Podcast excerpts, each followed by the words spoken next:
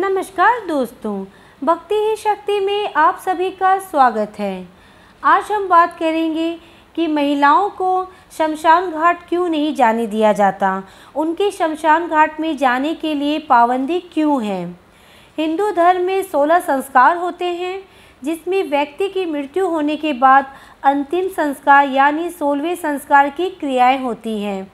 जन्म से लेकर मृत्यु तक सोलह संस्कार किए जाते हैं। हिंदुओं में मृत्यु के पश्चात अंतिम यात्रा निकाली जाती है। इसके बाद दाह संस्कार किया जाता है। मृत व्यक्ति की शव यात्रा और अंतिम संस्कार में परिवार के सभी पुरुष जन शामिल होते हैं। हिंदू रिवाज के तहत औरतों का यहाँ जाना सख्त मना है। बहुत कम लोग ये जानते होंगे कि औरतों को अंतिम संस्कार में शामिल क्यों नहीं किया जाता। तो आज हम इसी के बारे में बात करते हैं।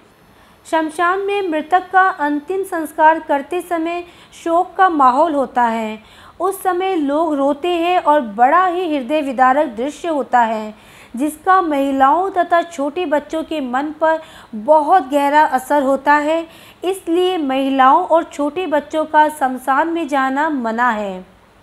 हिंदू मान्यताओं के अनुसार अंतिम संस्कार में परिवार के पुरुष सदस्यों को अपने बाल कटवाने पड़ते हैं। और शव के जलते समय वातावरण में कीटाणु फैल जाते हैं और शरीर के कोमल हिस्सों में चिपक जाते हैं। इसलिए शमशान में बाल कटवाने के बाद स्नान किया जाता है, जबकि महिलाओं के मुंडन को शुभ नहीं माना जाता। महिलाओं का मन बहुत कोमल और कमज़ोर होता है शमशान में जो दृश्य होते हैं, उसको देखकर वह अपने आप को बिलाप करने से रोक नहीं पाती, जिससे मृत आत्मा को भी दुख होने लगता है। इस कारण से भी महिलाएँ शमशान में नहीं जाती।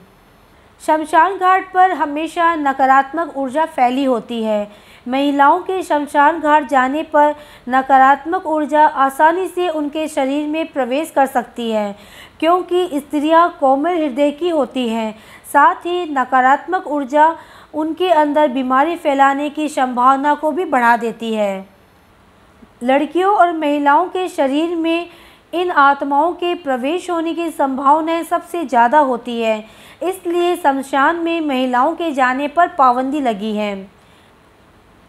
शरीर को अंतिम संस्कार के लिए ले जाने के बाद पूरे घर की साफ़ सफ़ाई की जाती है, जिससे कोई भी नकारात्मक शक्ति घर में ना रह सके।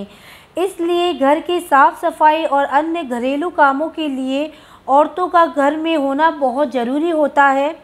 अंतिम संस्कार के बाद पुरुषों का घर में प्रवेश स्नान के बाद ही होता है। दोस्तों, हर धर्म की अपनी संस्कृति और अपनी मान्यता है। आप जिस भी धर्म को अपनाते हैं, उसके रीति रिवाज को हमेशा ध्यान में ही रखें। आज की वीडियो में बस इतना ही। अगर आपने अब तक मुझे सब्सक्राइब नहीं किया है तो सब्सक्राइब ज़रूर करें, कमेंट और लाइक करना ना भूलें।